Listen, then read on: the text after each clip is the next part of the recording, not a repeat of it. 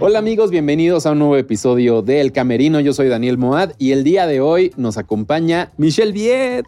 Hola Daniel. Estoy muy qué contento de poder tener una conversación Ay. contigo porque hay mucho chismecito. Bueno, ya ahorita fuera del aire ya estábamos echando acá. Oye, por primera vez me invitas a tu camerino. Qué bonito. Bienvenida. Está, todo- está Gracias. limpio, está Precioso, muy colorido, como los arcoíris. Me encanta. así. Tú muy bien. Así no son los camerinos, así. Pues mira, ahorita los están renovando y están quedando divinos, preciosos. Obviamente hay unos que siguen igual desde que yo entré aquí, pero pues maravilloso, pues te sientes en casa. Exacto, ¿no? Te hacen sentir igual en casa. Así es. Ay, Michelle, me da mucho gusto que hayas venido el día de hoy porque pues en este programa hablamos un poco de todo. Y pues tú empezaste la en la televisión por una cosa del destino que fue de ella, que ella esté. Y mira, han pasado algunos cuantos años y aquí sí. Aquí seguimos, gracias a Dios y al cariño del público. Eh, creo que es algo súper importante que en esta carrera no debes de olvidar, que gracias a toda la gente que está detrás de sus pantallas y ahora detrás de todas estas redes Claro. y del internet y todos los dispositivos y que los existen. blogs con B y con y los B blogs con B y. V. este, estamos y seguimos aquí, seguimos vigentes.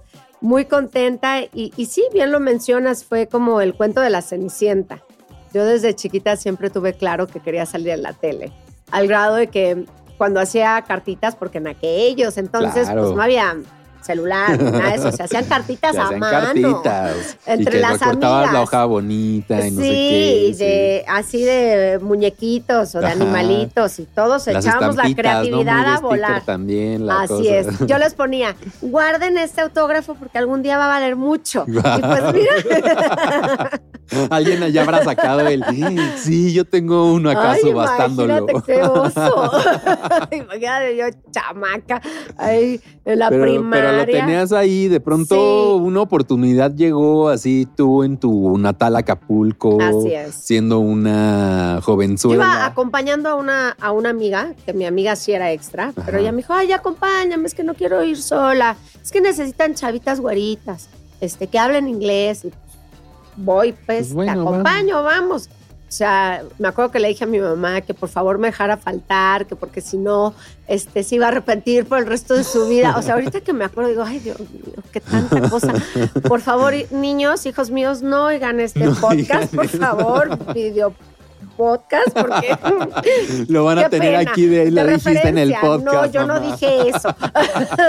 Pero sí, sí Pero me sí. declaro culpable y la verdad es que eh, llegué y fue estar en el momento preciso con las personas precisas y pues la magia, la magia que sucede en esta vida y, Dios, que, que siempre voy a estar agradecida por, porque yo no era nadie y de repente todo sucedió de un momento a otro y de vivir en Acapulco y estudiar la secundaria a punto de pasar a prepa, pues me vine a la Ciudad de México. Y así ha sido ya tu carrera, tu destino.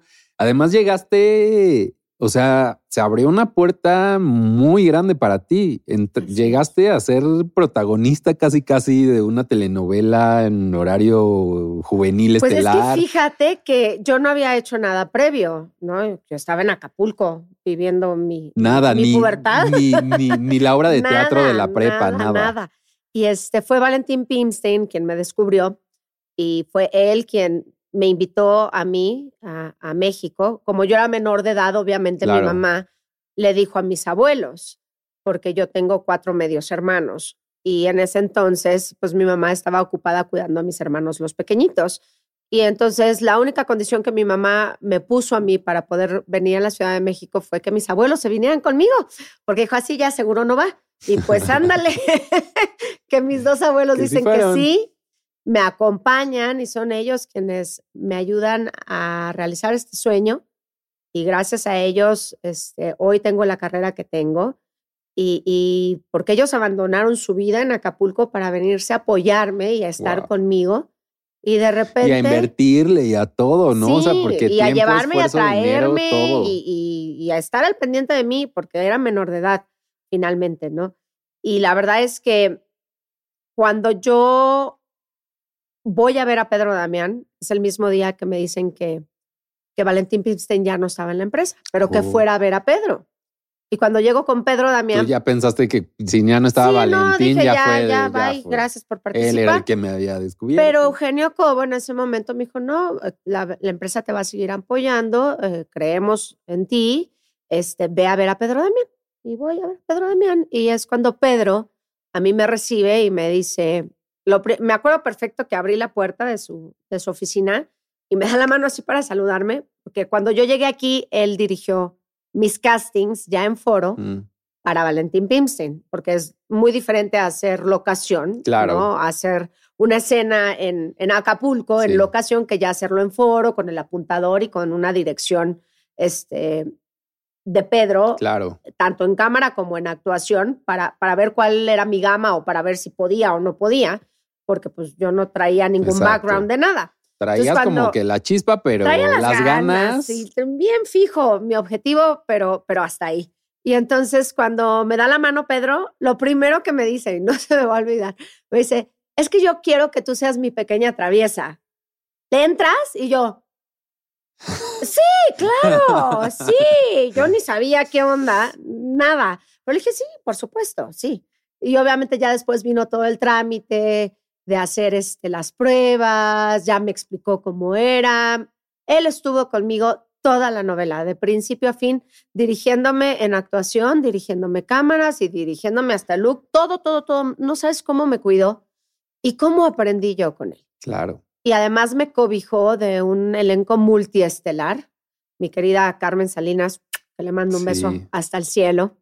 Mi madre en ese momento que, que me arropó, me, me cuidó cuando yo tuve una operación dentro de la novela que casi nadie se dio cuenta, eh, no se supo, pero la novela estaba al aire y, y yo tuve una laparoscopía de emergencia porque tenía un folículo hemorrágico. Órale. Y, y Carmelita, eh, cuando mis abuelos se tuvieron que ir por unas cosas en Acapulco, me recibió en su casa. Tal cual, te abrió sus puer- las puertas de su ella casa. y el chatito, ambos. Y con ella estoy eternamente agradecida. Y hablo en presente porque mi amor por ella siempre va a estar, ¿no? Siempre va a existir, no se va a acabar.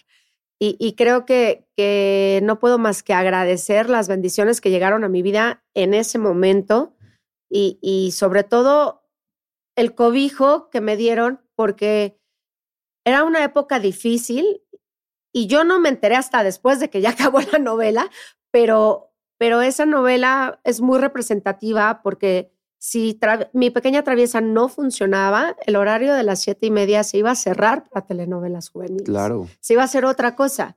Pero gracias a Dios y gracias a Y todos es- fue ustedes inicio funcionó. de toda una época. Y pues mira, aquí seguimos. Aquí seguimos. Fue un momento en el que, como dices, te llegaste a sentir arropada porque eso, una chavita que estaba en su casa y que de pronto llega a la gran ciudad, a la gran empresa, a ser el protagónico. ¿En qué Y momento? con grandes actores. o Y sea, con el grandes era actores. que yo decía, yo a todos ellos los veo en la ¿Y en qué momento te cayó el 20 como de estoy aquí? Híjole. O más bien solo te dejaste fluir y que las cosas Mm, siguieran sucediendo. La verdad, dejé que la magia sucediera. O sea, sí, Televisa Y es te una sentiste- fábrica de sueños. Claro. Y sí, los sueños se vuelven realidad. Y guardando las distancias, al menos en mi experiencia y en mi vida y en mi corazón, así ha sido. Y es algo muy particular que, que solo las personas que estamos de este lado, pues sabemos cómo identificar. Pero creo que también el público lo recibe y lo percibe cuando, cuando eres honesto y cuando no le mientes a la cámara. Claro. Cuando pones el corazón y en la- el alma en lo que realmente te gusta hacer, pues el resultado ahí está. Y a la novela le fue muy bien, el resultado, como dices, fue exitoso, no solo para la telenovela en sí, sino para la barra de las siete Así y media es. de la noche. Y también participaste en otras telenovelas de Sí. esa misma barra, que Sí. también, pues todos te recordamos por tu papel en Soñadoras, por tu papel en Amigas y Rivales. Sí. eh, Fíjate que fue algo muy chistoso porque un día antes que acompañé a mi amiga do- cuando me, me descubrieron con Valentín Pimstein, pues estaban grabando simultáneamente varias novelas en Acapulco. La de Acapulco Cuerpo y Alma en inglés fue a la que yo acompañé a mi amiga. Este, y la producía eh, Sotomayor en ese entonces. Y ahí fue donde me descubrió Valentín Pimstein. Pero también se estaba grabando el Premio Mayor, se estaba grabando este eh, Cuerpo y Alma, pero en En español, español. con el güero. Y entonces, no me digas cómo, de que andábamos de bolitas todas de metiches viendo qué, qué estaba pasando. porque, Claro. pues, A ver si aquí no deja de necesitan ser- más extras. No deja de ver ser si una ciudad chiquita, Acapulco, Claro. ¿no? Entonces, como, no sé si dos días antes, creo que fue, dos o, dos o tres, por ahí. No me acuerdo del tiempo exacto, pero curiosamente acompañando a esta misma amiga, pero ya no de mañana sin faltar a la escuela y sin yo pretender nada, estábamos ahí de chismosas y de repente conocí a Emilio La Rosa. Es un señor que dije, ay, es que el baño, usted no sabe dónde está el baño. Ah, sí, aquí, allá. Y entonces, ay, gracias, no sé qué. Y ya Pero tú no sabías quién baño, era. yo no tenía ni idea. Obviamente. Y de repente me da una tarjeta y me dice, ¿tú qué haces? Y yo, no, pues yo estoy estudiando mi secundaria, bla, bla, bla. Así platicando, así como estoy platicando con él. Entonces me da su tarjeta y me dice, cuando acabes, búscame. Entonces ahí veo la tarjeta y digo, ay, el logo de Televisa, y Emilio La Rosa, productor. Fue muy chistoso que cuando empecé a hacer traviesa, de repente en el edificio aquí de producción, en Sí. los pasillos, me lo encuentro y me ve y me dice, chamaca, ¿tú qué haces aquí? Te dije que acabaras y me buscaras. Digo, pues es que pues creo que se le adelantaron, señor La Rosa. Y entonces, después de hacer traviesa, viene la invitación de Emilio justamente a ser soñadoras, que fue a unos meses de haber terminado traviesa. Y pues bueno, soñadoras, algo increíble, algo maravilloso, diferente. Diferente, ¿no crees que abrió muchísimos pues, a- temas, hablar de prejuicios, hablar de... Además, sea, algo de actualidad que, que es muy raro que hoy en día este, sea tan actual. Antes o hacías las novelas o las veías, pero ahorita con las plataformas y con todo lo que existe, este, el app de VIX que es maravillosa, obvio, este, obvio. puedo ver lo que, lo que hice anteriormente, ¿no? Y de repente el, el decir, órale, que soñadoras, por primera vez la estoy viendo y está tan, tratando todos estos temas que hoy como mamá digo son de vital importancia Claro, y fue hace veintitantos años que hicimos esa novela. Entonces sí es algo muy bonito por el hecho de que, que hoy la puedo ver con otros ojos, ¿no? El, el otro día me pasa con mi hijo Cristian, que pongo eh, en el app este, un, un capítulo de mi pequeña traviesa y llega mi hijo de ocho años y me dice, mamá, ¿qué hace mi hermano Leandro ahí? Y yo, no, Kiki, no es tu hermano, es tu mamá soy yo. disfrazada de hombre. Y creo que mi hijo se quedó más confundido. ¿Qué? Digo, es que tu mamá es actriz. Y no sé qué, ¿qué mamá? Entonces empezó, si se parecen. tú eres traviesa, pero eres mi mamá y eres pequeña y él haciendo su rap. y- No, no, no, no, yo estaba en el piso de la risa porque no daba crédito de cómo algo te puede cambiar la perspectiva en Claro. un segundo. Y eso pasa con soñadoras, ¿no? Que aunque es hace veintitantos años, permanece actual, permanece vigente y además permanece en los corazones de muchas personas y de muchas generaciones. Oye, y, y- y grabarla fue igual de divertida o entretenido que fue disfrutar la telenovela viéndola. Mira, en Traviesa me pasó algo que, que fue una cosa muy chistosa. Bueno, Sí, Hoy me acuerdo y es muy chistoso, Hoy. pero Exacto. eh, no sé si a Pedro Damián le parezca chistoso, pero bueno, estábamos ensayando una escena donde, este, como Pedro me dirigía, era un segundo piso y me decía, y aquí le vas a tirar la maceta al Mercurio cuando él llegue y se ponga acá, pero Pedro me hacía la acción y entonces pues yo agarré la maceta para como ensayar, ¿verdad? No me digas cómo. Acabó la tierra y la planta encima de la cabeza de Pedro. ¿Es en serio? Es en serio. no. Y yo así de. Es que los de utilería ya habían revuelto la tierra para que cuando yo la agarrara se cayera. Solamente se cayera. Pero bueno, mira, gracias a Dios, Pedro Mm. agarró y nada más se limpió y se empieza a reír y me dice, chamaca, donde no te salga así la escena, ya verás. Y yo, "Uy, sí". Y en Soñadoras me pasaba mucho que con Arad de la Torre, como teníamos esa encomienda de traer la comedia a, a- Claro, como esa al relief, melodrama, como le ¿no? llaman. Y pues Arat es un gran maestro. Pero había veces que tanto era Araceli, Arat Eduardo Verástegui y yo, teníamos escena juntos. Bueno, corte, se está moviendo la cámara, porque hasta los camarógrafos se reían y, la cámara vibraba, porque nosotros tampoco podíamos parar de reír. Y entonces era algo muy padre, muy, muy chistoso que me dejó grandes amistades al día de hoy. Araceli es mi hermana y, y ahora también lo adoro como un hermano. Y creo que, que también Angélica está metida ahí. No, sí, obviamente, pero mi relación fue como mucho más cercana y permanece más cercana con, con Araceli y con Arad. No, exacto. Este, con Eduardo lo vi el año pasado, pero, pero haz de cuenta que como que su vida ya tomó otro rumbo, ya no está en México. Yo fui y vine. Y, hay amistades que permanecen con el tiempo y que se vuelven hermandades, se vuelve familia.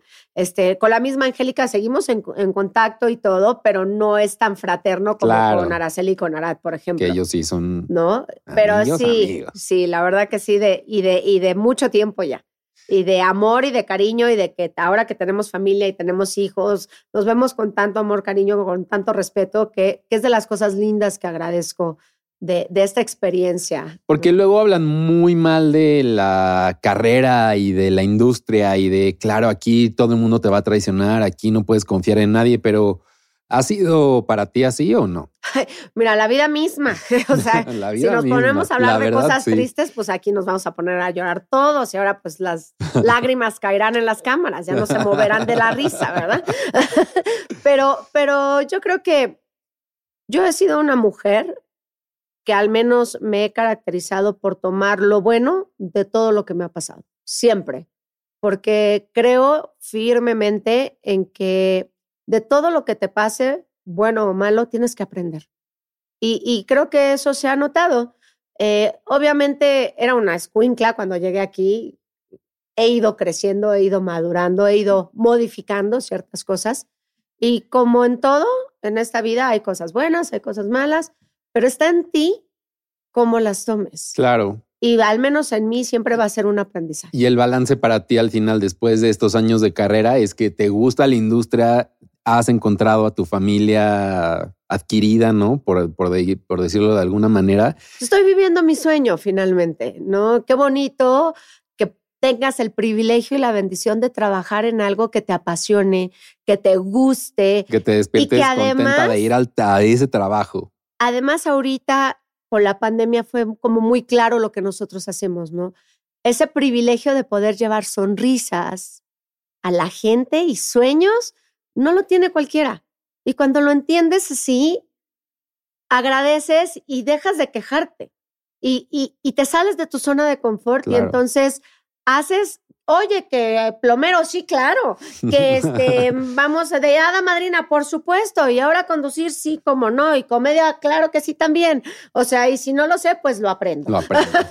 y gracias a Dios en, este, es, en esta empresa hay grandes maestros. Y me, me, he dado cuenta que entre más grande es la estrella o entre más este, importante es el actor o la actriz, más generosos son. Y eso se súper agradece. Claro. Sí, porque no, no siempre pasa eso. No. no, la gente no suele ser tan generosa, digamos. Pues es que depende de las circunstancias de cada quien. Yo he tenido la bendición y la gran fortuna de que siempre he tenido una guía, que siempre, este, a lo mejor porque soy muy preguntona, eh, y me gusta, me gusta aprender, ¿no? Me gusta que me enseñen. Hay un dicho que dice, corrige a un sabio y te lo agradecerá, corrige a un necio y se ofenderá. Claro. Entonces, con eso creo que te lo resumo todo. Oye, eh, llegaste partiendo plaza, hiciste esto y eh, soñadoras, hiciste varias novelas, pero también hubo un momento como de pausa en tu carrera. O sea, hubo en algún momento en que dijiste, ya no estoy, ya no estoy en el protagónico, te llegó el momento de ansiedad o algo así. Mira, yo creo que, que ningún papel es pequeño.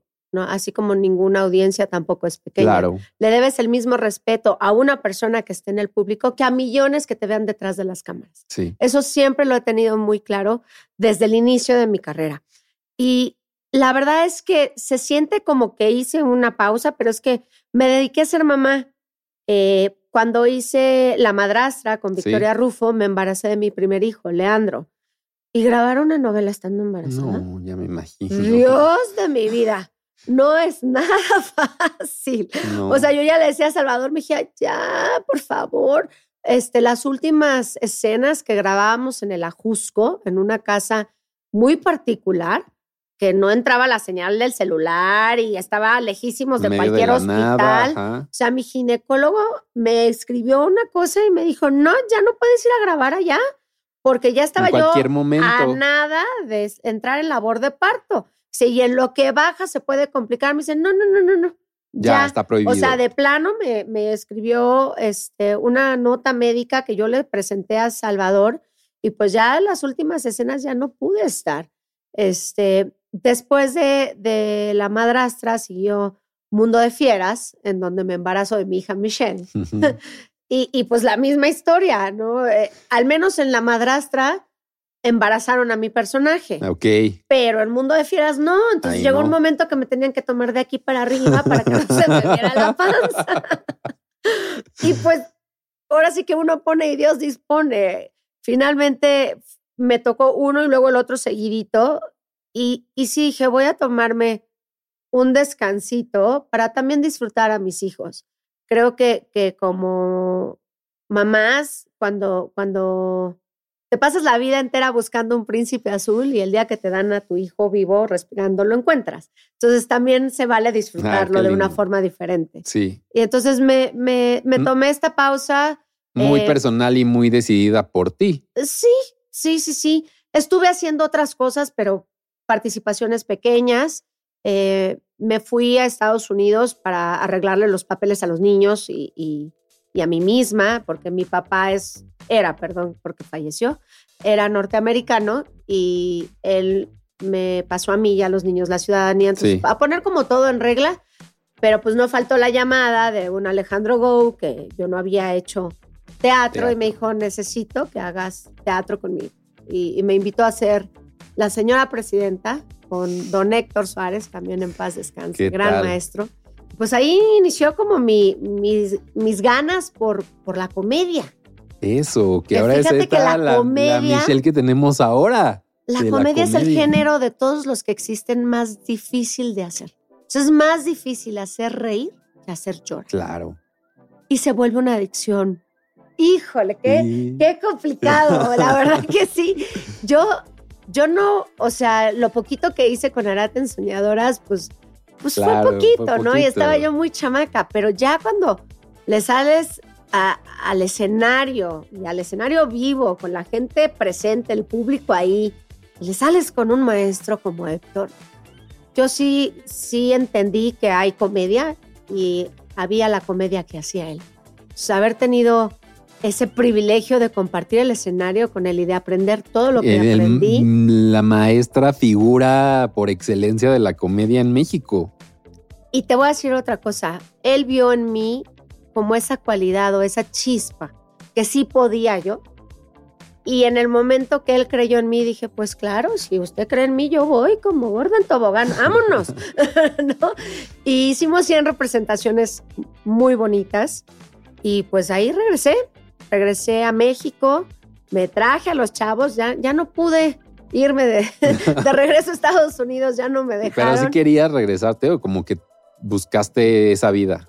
No, o sea, sí quería regresarme, pero me empezó a, a caer trabajo aquí de cosas que no había hecho antes. y que sí querías hacer. Entonces me ofrecieron hacer conducción y tuve a Raquel Vigorra conmigo, que, mi gran maestra que me enseñó todo lo que yo sé de conducción. Y, y una cosa llevó a otra y de repente ya este, me habló Israel Haitovich para eh, proponerme hacer comedia con él en Distrito Comedia. Le digo, pero pues es que, es que si tú ves que sí, sí, Sí, me pues sí, sale, pues pues, sí, pues no te voy. a decir que no. Claro. O sea, ¿quién soy yo para decir que no? Entonces, fue una gran oportunidad y, y estoy muy agradecida con, con Israel, que es un- una comedia distinta, pero no deja de ser Claro. comedia. Vamos a estrenar una, una serie que se llama El Junior, creo que va a salir pronto, eh, y que está muy divertida, muy diferente y multiestelar. O sea, no, tú no sabes Oh, los El- nombres. el cartelón que trae esa, esa, esa serie, que además es la primera narcoserie comedia. Ah. Así, ahí se las dejo de tarea. y este, y de repente, después de hacer comedia con él, pues viene la oportunidad por parte de Nino Canún también y la invitación a, a conducir en Cuéntamelo ya, ya no como invitada, sino ya de base y a rolarme. De planta. Y pues a seguir aprendiendo. La televisión en vivo es un monstruo muy diferente a lo que se hace en las novelas. Son dos mundos completamente distintos. diametralmente opuestos. Sí, pero, pero ¿sabes qué? Es algo que agradezco muchísimo y que, y que estoy aprendiendo todos los días y que sobre todo me estoy saliendo de lo que normalmente me han visto hacer. Y pues ahora ya estoy haciendo blogs con B. ¿eh? ¿Qué tal? Oye, pero y en el tema de la comedia, eh, aquí frente a cámaras, pero veremos a Michelle Vied stand-up comedy o Michelle Vied haciendo una comedia de su vida no o algo me gusta, No me gusta decir que no, porque luego cuando dices que no es lo primero, que, primero que haces. O sea, eso, eso me habló no sé quién y me dijo y pues dije que nunca voy a tratar de no, esa palabra no existe, creo que el, cerebro no la registra. Entonces, cuando dices, no pienses en un elefante, ah, ¿verdad? Ah, Pensaron en un elefante todos, ¿ya vieron? Entonces, no sé, ahora sí que... Pero eh, te, gustaría, o sea, como eso, compartir tal vez tu vida, momentos de tu vida en, comedia. No tengo la menor idea. Ya me están dando ganas. Lo que sí aprendí a reírme, ¿no? Eh, don Héctor decía que el stand-up, dentro de los géneros que se manejan diversos en la comedia, era el más difícil, porque tienes que aprender a reírte de ti mismo. Y que a veces sale y a veces no sale, pero lo que sí es que, y, yo fui a ver su stand-up, sales con una catarsis que, ay Dios mío, o sea, sí, comedia y te estás riendo por una hora, pero, sales y empiezas a pensar y a pensar y a, y a, modificar. Entonces, pues no sé, no sé. Pero sí que, que lo que depara el futuro, bienvenido, como siempre. Y, y, qué bonito el presente, porque por eso es presente, porque es un gran regalo, ¿no?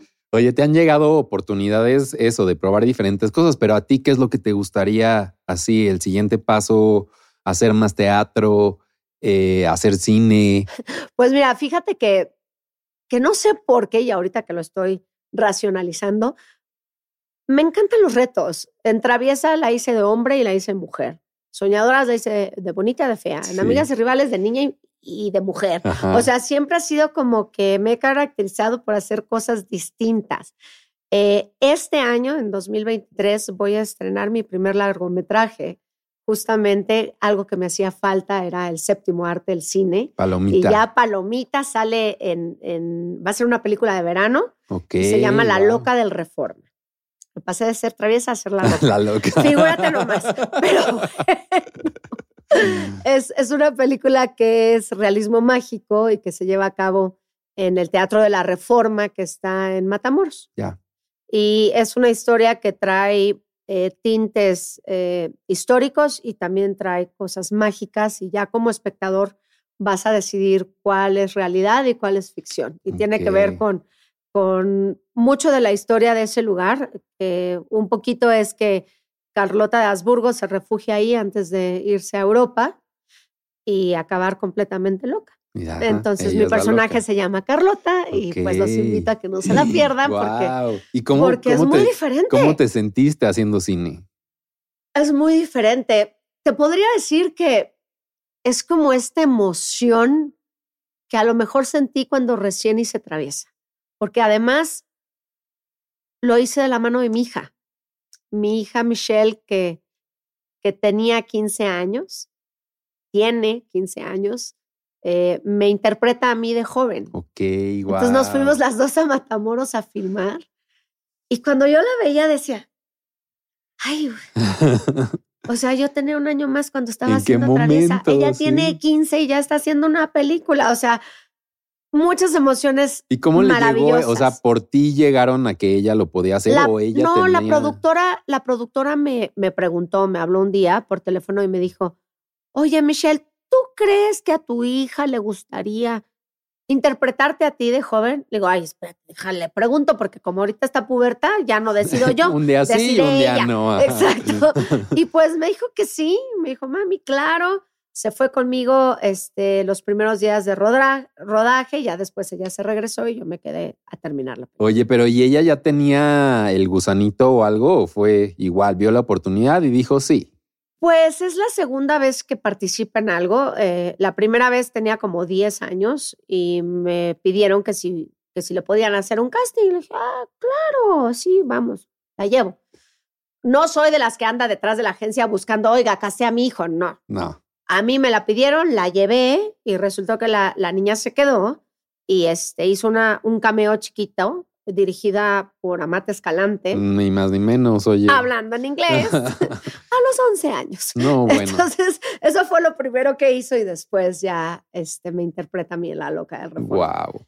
Sí le gusta, pero no es algo que, que, me diga, ay mamá, quiero seguir. No. Ella está viviendo su adolescencia, está contenta. Si le llega la oportunidad y, y Tú le dirías que sí. La apoyo, ¿Con obviamente. qué cara le dirías? A los cuatro. A ver, en lo que quieran ser, mi chiquito quiere ser youtuber también. Si quiere ser youtuber, vamos. No tengo ni idea de cómo se hace, pero te ayudo. va.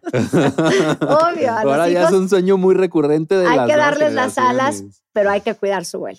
Y yo creo que eso es lo que, lo que tengo yo claro y, siempre voy a estar. Y que también que tu experiencia así fue, ¿no? Estuvo, bueno, estuvo tu mamá, pero tus abuelos muy presentes. Sí. Sí, en sí mis abuelos fueron los que estuvieron conmigo este, al 100%, porque mi mamá por mis otros cuatro hermanos no pudo, pero, pero gracias a ellos, pues soy la mujer que soy hoy. Y, y, siento que yo con mis hijos al menos les puedo dar un cuartito de lo que mis abuelos me dieron. Claro. Ay, qué bonito. Oye, Michelle, en toda, en tu carrera, como eso, de que has tenido buenas experiencias, has, conocido gente que vale la pena, pero hay esta historia de Michelle Lied que se menciona a Michelle Lied y todos dicen, claro, tuvo un, video escándalo, Michelle como que tiene manchado eso, ¿no? Pero tú, ¿cómo lo, cómo lo viviste tú en eh, ese momento? Te refraseo tu pregunta, ¿cómo lo vivo? ¿Cómo lo vives? Porque es algo que no se supera, es algo con lo que aprendes a vivir diferente a lo que, y contrario a lo que mucha gente pudiera opinar o pudiera decir. Nuevamente retomo lo que hablábamos hace ratito. Siempre he tratado de, de tomar lo mejor de todas las experiencias que me ha tocado. Por malas que parezcan. Así es. Este, yo tuve una gran reflexión y un gran aprendizaje a raíz de lo que sucedió, ¿no? Eh, es un hecho que dentro de los derechos humanos hay derechos sexuales y uno de esos derechos es el derecho a la intimidad. Tal cual. Mi intimidad fue violada y, y en su momento, que, que fue hace bastantes años ya, este, el aprendizaje que yo tuve fue que finalmente yo estaba haciendo el amor con la persona que me casé. ¿No? Que gracias a Dios no fue una niña a quien violaron para hacer pornografía infantil. Que gracias a Dios no fui una mujer a quien mataron para hacer un video snuff. Ah, sí. Ni ninguno de esos casos más fuertes que existen en el mundo. Y es muy pretencioso de mi parte a lo mejor querer ser la última, pero por eso estamos luchando al día de hoy y por eso estoy pugnando. Y para si yo no lo logro, que pues si no mis hijas y mis hijos lo continúen. Porque es, es, un, es un problema que no es diferencial de género, es un problema que le puede pasar tanto a hombres como a mujeres. Y que tristemente cuando, cuando violan tu derecho a la intimidad, cuando lo que está reservado para un, un hogar, para un, una alcoba, se vuelve público y de qué manera, pues ahí es cuando, cuando dices, qué responsabilidad, y, y así lo he vivido y así lo entiendo yo, de, poder hacer algo para lograr un cambio. Ya hemos logrado... Que ya, que digamos que gracias también a los tiempos que se ha hablado más de estos temas, que se ha visto desde otra perspectiva, ¿no? Porque antes era de que... Con ah, perspectiva de género. Y ahora es la perspectiva de género.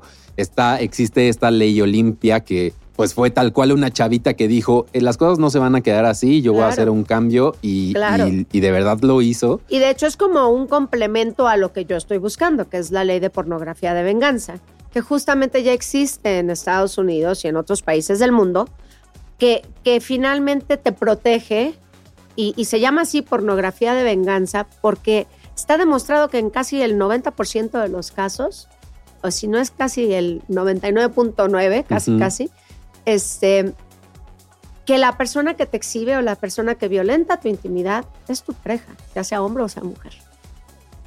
Entonces, creo que, que hay esta responsabilidad, a menos en mi corazón, de tanta gente que ha venido conmigo, que se me ha acercado, que me ha dicho, Que ha pasado por lo mismo. que ha pasado por lo mismo o sigue pasando por lo mismo, o que ha perdido un ser querido debido a algo parecido, mayor o menor, porque tristemente hay gente que llega a quitarse la vida Claro. no solo por un video, sino por una foto, sino por una exposición de forma eh, violentada. Y, y creo que por no un se dicho, vale. ¿no? O sea, que ya hablaron a las espaldas de Y alguien. sobre dijeron todo hay que cuidar a, nuestra, a nuestros jóvenes, a nuestros niños. Y, y también a nuestras mujeres y a nuestros hombres, porque como, como lo mencioné hace ratito, nadie está exento. Entonces, creo que, que al yo entender que yo estaba haciendo el amor con la persona que me casé y que, como lo mencioné hace ratito, no fui un caso de pornografía infantil o de un video snuff, yo puedo estar tranquila porque finalmente yo lo hice para mi intimidad. Claro. El que no está tranquilo es el que pagó por verlo. Pero es este momento porque mm, Pamela Anderson, el video que le robaron a ella, también era un video que estaba hecho para la intimidad y que había sido eso. Y decía, es que a mí por más que me ofrezcan millones o que no sé qué o las regalías, yo siempre voy a decir que no, porque eso en específico lo hice en el momento íntimo para la persona a quien amaba en ese momento. Y cada caso es diferente. O sea, si podemos hablar también de una Kim Kardashian, También. o sea, hay muchos.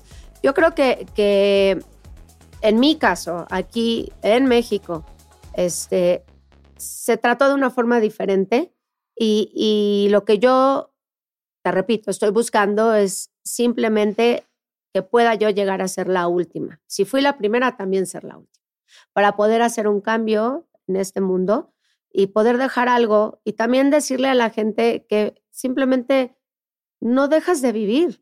Y que hay, Aprendes hay a vida, vivir. Exacto. Aprendes a vivir y aquí estoy. ¿Tú pensaste en algún momento de que ya mi carrera se acabó, esto ya fue todo? Ay, esto pensé muchas cosas, pero gracias a que, a que mis abuelos nuevamente estuvieron ahí conmigo, mi familia estuvo conmigo, mis amigos estuvieron conmigo, Aquí estás. aquí sigo.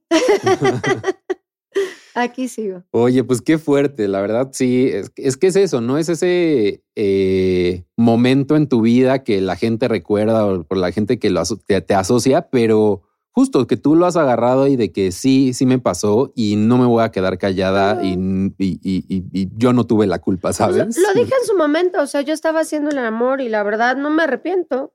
Finalmente, el amor es amor, Exacto, sí. ¿no? De tu faceta como mamá eh, hablamos un poco, Sí. pero eres muy familiar, ¿no? El, el tema familiar desde para atrás y para Sí, los lados. somos- para- es que somos una familia grandes, ¿no? grande, o sea, yo soy la más grande de 10 nietos y solo somos dos mujeres. No, bueno. Entonces son ocho hombres y, y mi prima Liz y yo, y pues ya todos tenemos hijos y pues tenemos nuestra comuna en la pandemia Eso, muy ¿no? En la chistoso. pandemia estaban todos juntos. porque nos fuimos a Acapulco todos al hotel que es de mis abuelitos. Es un hotel muy pequeñito, modesto, pero la gente que trabaja en ese hotel llevaba 50 años trabajando y pues obviamente no los iban a correr en Claro. la pandemia.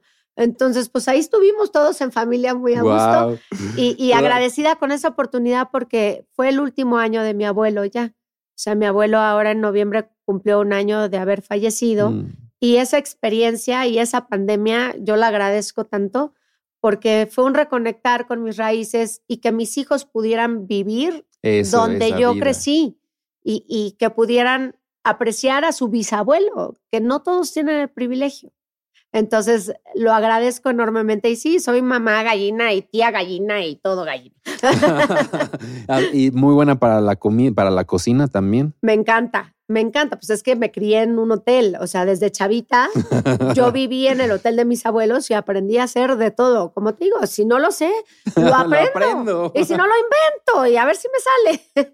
Prefiero hacerlo y decir, ay, perdón, no me salió a, a no atreverme. Claro. Oye, antes ya se me estaba olvidando otra parte muy importante, tu paso por los reality shows. Ay, claro, Ah, claro. no, ¿Cómo no, olvidarlo? ¿Cómo olvidarlo? Oye, Estábamos platicando de, de mi querida Isabel Mado, que compartió conmigo. saludos. Le mandamos un beso a la guapa.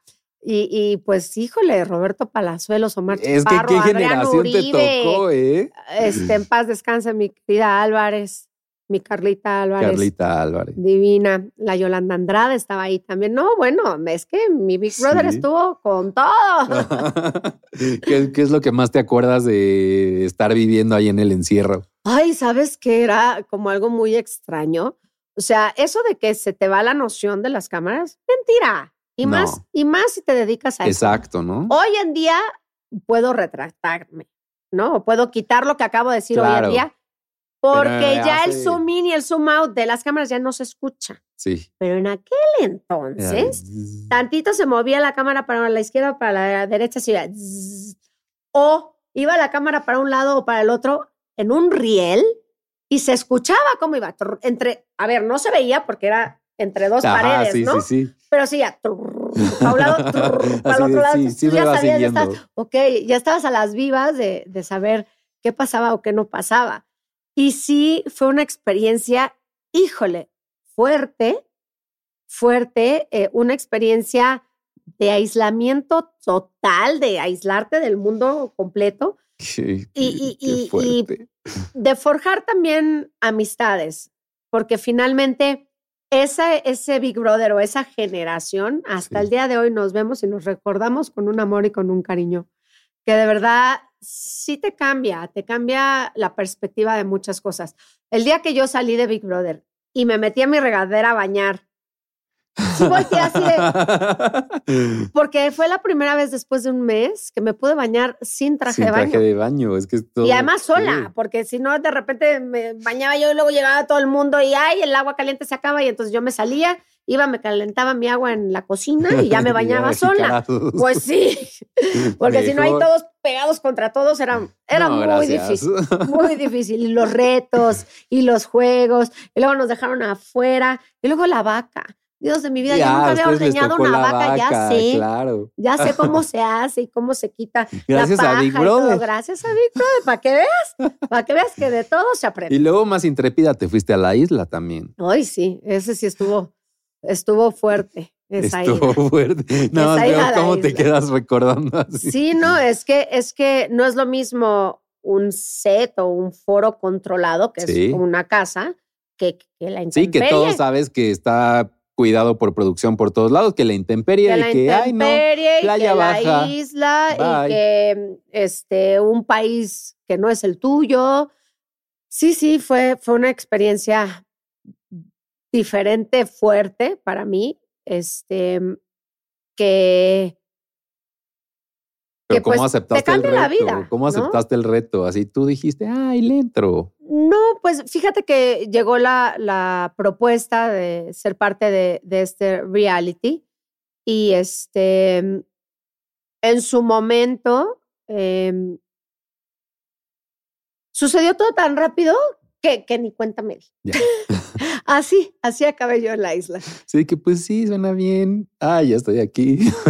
Y de repente, pues en República Dominicana, con circunstancias que en mi vida había vivido, porque es la franquicia de lo que es Survivor. Sí. y como que esa parte no la entendí bien. Y pues mi cuerpo no aguantó y pues nada más estuve un día, un día. Pero bueno, ahí estuviste. Está tu Palomita nombre. y palomita luego los realities yo de baile también. ¿Por qué no? Ay, a mí me habló Andrea Rodríguez y me dijo, las estrellas bailan en hoy. Y yo, claro, ¿por qué no? Vamos. Y pues empecé a ensayar y empecé a trabajar y este, un pequeño detalle, se me olvidó checarme este, un, un malestar que traía en el estómago y como a la tercera, segunda semana de este malestar, que no se iba, que no se iba, pues resultó que tenía yo salmonelosis, ¿verdad? Gracias. No. Y por eso, pues creo que soy de las pocas que había vomitado al aire en televisión nacional, ¿verdad? en el foro 16. Casual, y el pobre negrito Araiza me daba los Kleenex. Y no, no es, no es broma. No estaba sí, se está vomitando la pobre niña. Yo, pues, perdón, pero sí, tengo salmonela. De los retos de la televisión en vivo que decías. Sí, sí, sí, sí, sí. No, bueno, el negro al día de hoy me ve y yo me muero de la risa. Heladito. No, porque además ni alcancé a salir del foro. O sea, chin, llegué a la cámara 3 del lado derecho y perdónenme todos. O sea, no fue nervios, no fue nada, sino que traía yo un bicho, que era salmonela, pero por estar ensayando, porque los ensayos eran muy rigurosos. Todos los días, horas, para poder dar lo mejor de mí. Y aunque de repente me sentí un poquito, ah, no, ahorita se me quita, vamos. Sí, pues, pues uno está acostumbrado a eso, ¿no? O sea, en Traviesa hay una escena que estamos en las fuentes de Coyoacán, donde están los coyotes. Ajá. Esa escena, yo traía una chamarra así, yo tenía 40 de calentura en ese momento. Nadie se enteró, pero yo estaba mojándome a las 3 de la mañana a ver si así se me bajaba la calentura. Cosas que pasan. Cosas que, pasan.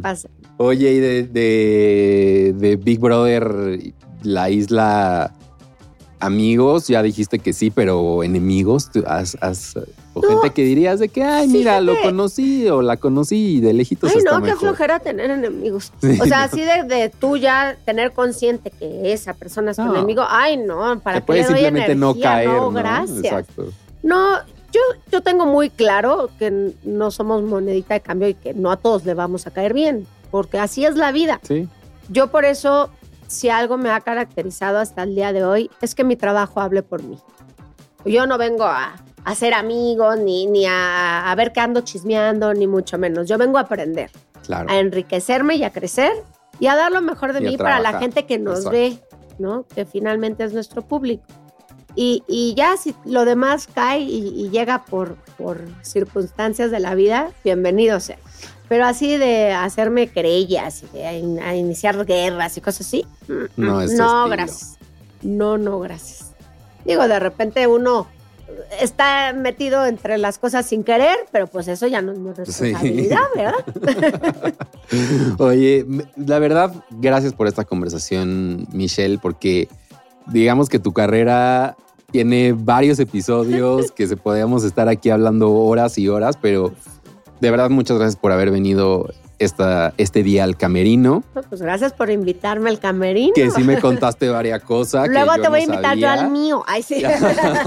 Ahí va a estar más. Este, que es el de este, todos. Ay, es el de todos, no, no vayan a pensar. Eh, sí. Oye, Michelle, pero muchas gracias de verdad por haber venido, por haber compartido, haber abierto tu corazón. De verdad, este, se, siente la sinceridad en todo lo que no, nos cuentas y pues que sigan las oportunidades, los éxitos, las aventuras y esos proyectos que pues, tú tienes en la cabeza y que quieres que, que se hagan. Ay, muchísimas gracias, muchísimas gracias también y un beso grande, que sea la primera de muchos, ¿eh? porque ya esto del blog con B se está volviendo viral. Se tiene. y yo tengo que aprender porque es otro formato. se tiene que, ¿eh? exacto, mantener acá la audiencia cautiva, pues, entonces esto fue nada más una conversación. Comparta y pida la, segunda parte. Sí, porque haya más. Otro día me vengo vestida de alguno de mis personajes. ¿Qué hacemos?